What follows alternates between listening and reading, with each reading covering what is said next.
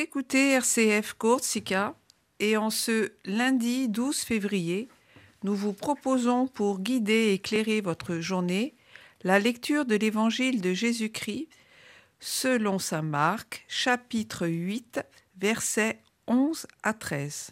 Cette lecture sera suivie de la méditation du chanoine Pierre Pinelli qui nous accompagnera toute la semaine.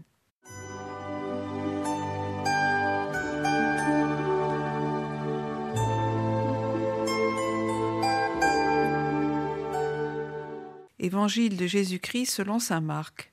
En ce temps-là, les pharisiens survinrent et se mirent à discuter avec Jésus pour le mettre à l'épreuve. Ils cherchaient à obtenir de lui un signe venant du ciel.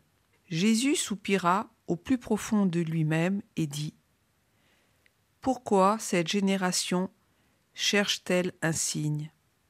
Amen, je vous le déclare. Aucun signe ne sera donné à cette génération. » Puis il les quitta, remonta en barque, et il partit vers l'autre rive.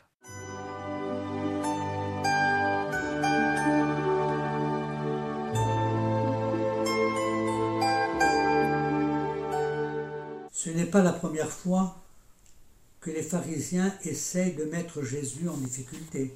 Ils sont coutumiers du fait. Cette fois-ci, ils demandent à Jésus un signe venant du ciel. Cette mise à l'épreuve est pour eux une manière de vérifier si Jésus est vraiment le Fils de Dieu. Jésus en est attristé. Comment ces hommes connaissant la promesse de Dieu peuvent-ils se révéler aveugles en ne reconnaissant pas en lui l'envoyé de Dieu pour guérir et sauver tous les hommes? Il demande un signe, autrement dit, une attestation divine. Ce signe ne leur sera pas donné. Et Jésus leur atteste cela clairement. Non, il n'y aura pas de signe du ciel. Non, il n'y aura pas ici de miracle pour prouver qu'il est le Messie. Marc nous dit : il soupira profondément en son esprit.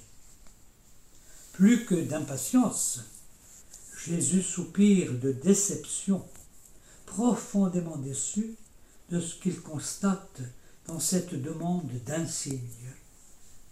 On ne le croit pas, et cela pèse lourdement sur son cœur. Il se trouve devant la cécité spirituelle de ces hommes.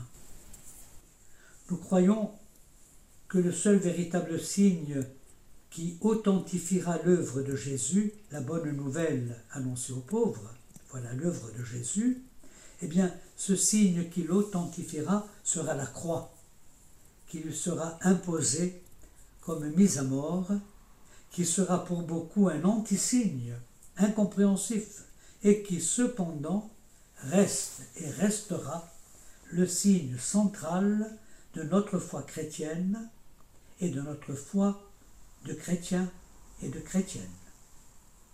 Aujourd'hui encore, des hommes et des femmes veulent être convaincus par ces signes afin de croire, ou peut-être pour croire mieux et davantage. Ils ne peuvent qu'entrer dans une impasse parce que la foi n'est pas le résultat des signes particuliers donnés par Dieu. Elle est la lumière qui nous est donnée par l'Esprit Saint pour marcher en communion avec le projet de Dieu pour notre vie personnelle et communautaire. La foi se vit en marchant avec la lumière de la parole de Dieu et en agissant de même. Toutes les autres inventions spirituelles pour réussir ceci ou cela dans la vie chrétienne mène souvent au découragement, voire à la déception et voire aussi à l'incroyance en cas d'échec. Notre maître spirituel est l'Esprit Saint qui ouvre nos cœurs à la parole de Dieu et qui est là pour nous la lumière nécessaire et gratuite pour notre marche dans la foi avec des nouvelles étapes que nous suggère la parole de Dieu.